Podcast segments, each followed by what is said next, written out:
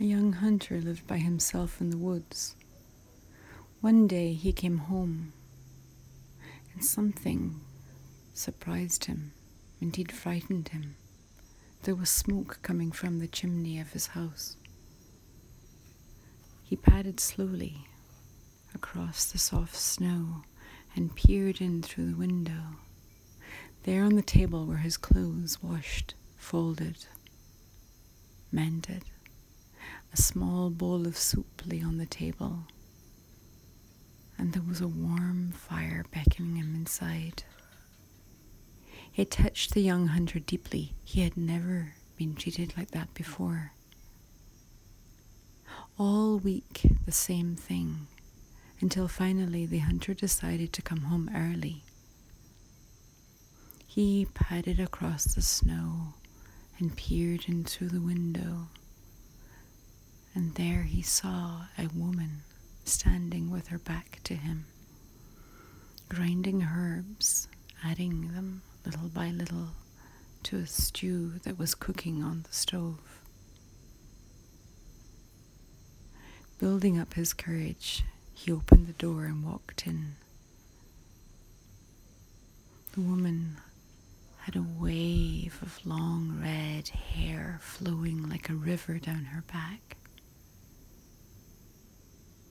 and in a moment the hunter knew in the way that hunters do that she was fox woman dreaming, part woman, part fox, part spirit. And she, knowing like all women do that someone was watching her, she turned around and fixed him with beautiful green eyes, and she said, I will be the woman of this house? And the hunter looked at her and he said, Yes. Oh, yes. It was a beautiful evening. They talked, they laughed, they told stories and jokes, and soon the time melded into a time of nothingness and everything all at once. The meal finished, the candles burned down, and when they fell into bed together, their love-making was so sweet and so ecstatic that the very walls of the house seemed to disappear, and the whole dark blue green forest trembled in delight. And so they lived together, and time was good they cooked together, they walked together, they talked and they laughed and they told tales together. And everything was as beautiful as it should be. But there was one thing. The fox woman had a pelt that hung from the back of the door. And at certain times of the year, the pelt would release a powerful smell a wild, feral, rich, deep, dark smell. And it bothered the hunter.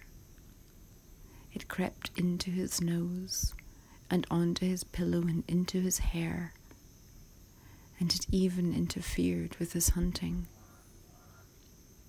One night, when the pelt smelt so strong he said to her after dinner, leaning across and using his sweetest voice, My dear, my love, my beloved, you know that I love you. You know that I think the world revolves because you are. That the world is one with you. You are your own country. You are the stars. You are the Milky Way. You are the reason that the flowers bloom, that the birds sing, that the bees make honey that's so golden and so sweet.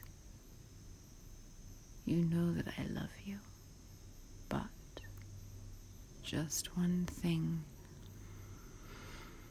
Do you think that you could maybe discard that pelt that hangs on the door. We have so many good things between us. You don't need it anymore. We could burn it, or we could bury it, or we could compost it, we could throw it out in the forest, we could leave it under a tree. Do you think that you could get rid of it? Foxwoman looked at him. A sorrow passed over her face, and she said nothing. And no more was said. But the pelt remained. Not so long after, the hunter came home. He hadn't caught anything that day, and he was convinced it was because the smell of the pelt was full on in all of his being. He sat down at the table, and Foxwoman turned, knowing something was different. He looked at her, all sweetness gone, and he slammed his fist on the table and he said to her, I have told you once, get rid of the pelt. Foxwoman said nothing. But the next morning, when the hunter awoke, the pelt, the woman, and the scent were completely gone from the house. And it is said, and it is said truly, that the hunter stands in the door of his hut and he wishes with all of his body that he could smell the scent of the pelt once again.